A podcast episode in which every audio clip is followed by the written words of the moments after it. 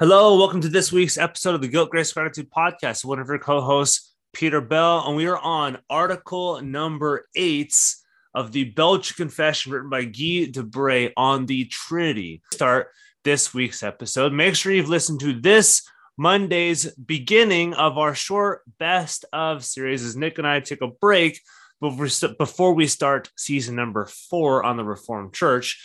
And we begin this best of series with our fifth most downloaded episode of season two Spark Note Seminary, Science and the Bible, with Dr. Jack Collins or John Jack Collins of Covenant Theological Seminary, talks about the relationship of science and the Bible, what questions both are asking, and how they both answer them, and whether or not they are distinct from each other or just simply asking different questions about God's general and special revelation.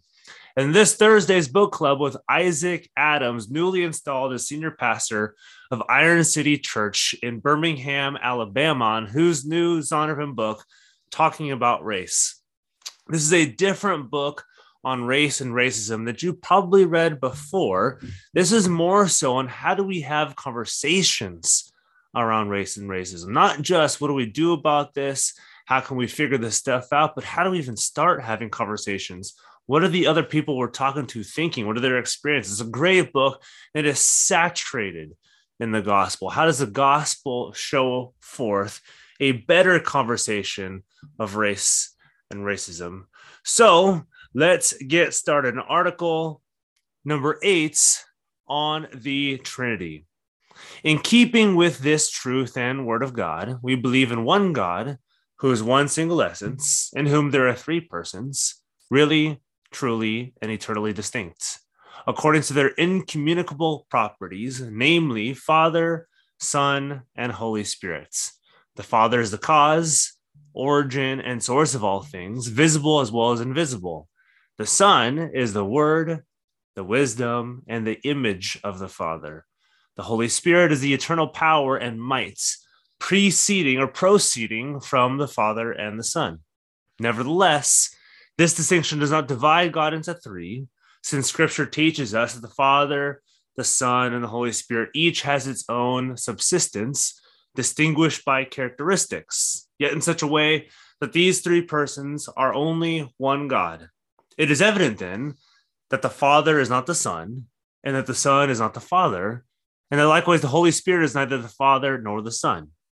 Nevertheless, three persons, thus distinct, are neither divided nor fused or mixed together. For the Father did not take on flesh, nor did the spirits, but only the Son. The Father was never without his Son, nor without his Holy Spirit, since all these are equal from eternity in one and the same essence. There is neither a first nor a last, for all these or for all three are one in truth and power and goodness and mercy. So if this sounds like something pretty familiar to you, if you've read the Nicene Creed or the Athanasian Creed, this article is built pretty similarly to those two, though it's a little bit less robust on the two natures and the fullness of the Trinitarian Godhead.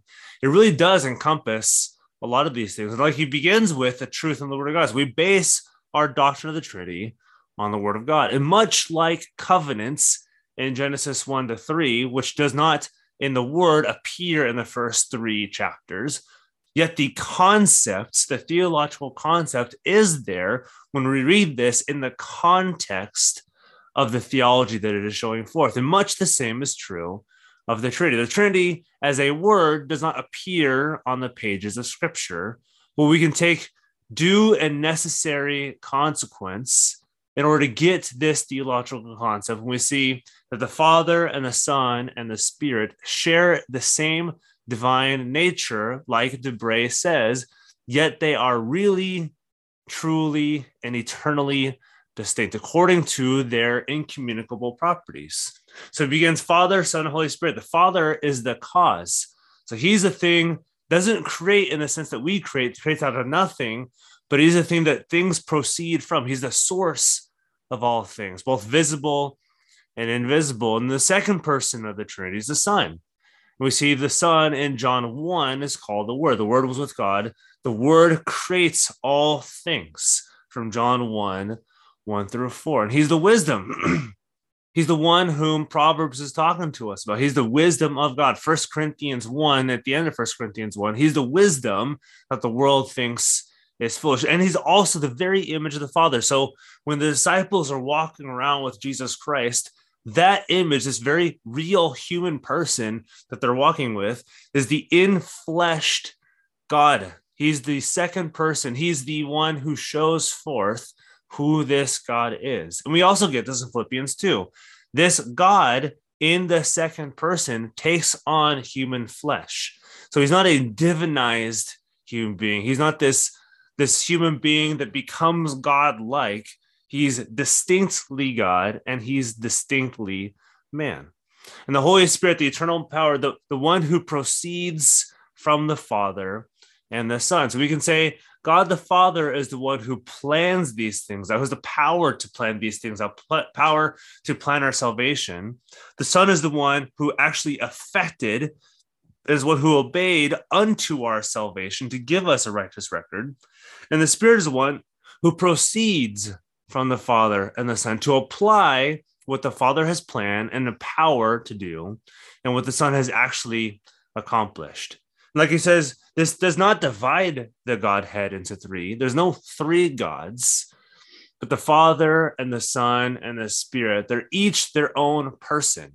So the difference between person and divinity, they all share precisely the same divinity. it's not just different halves or one third of the same divine pie that each one of these Trinitarian persons share. They all share precisely the same divinity, yet they're distinct persons. As they says, each has its own subsistence. He says distinguished by characters. It's fancy theological speech for person.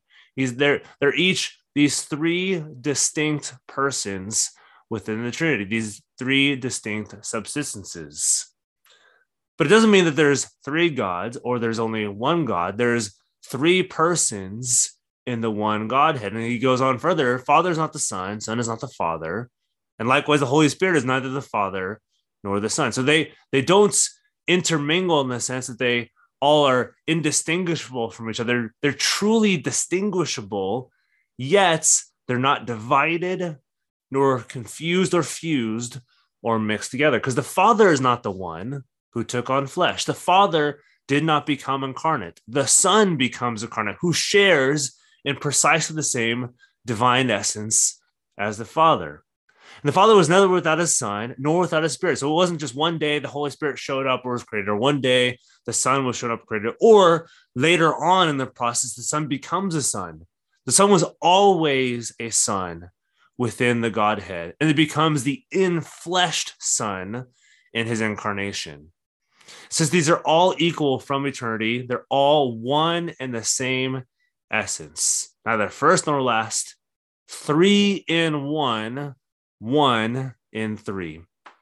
So I hope you guys enjoyed this week's episode on article number eight of the Belgic Confessional. we talk through the train deep theological concepts that are crucial for us to understand a proper relationship in the Trinity and how Christ is distinct from the Father, Father is distinct from Christ, and they're all distinct from the Spirit, and why these are good things for us to distinguish, but also they share in the same divine essence.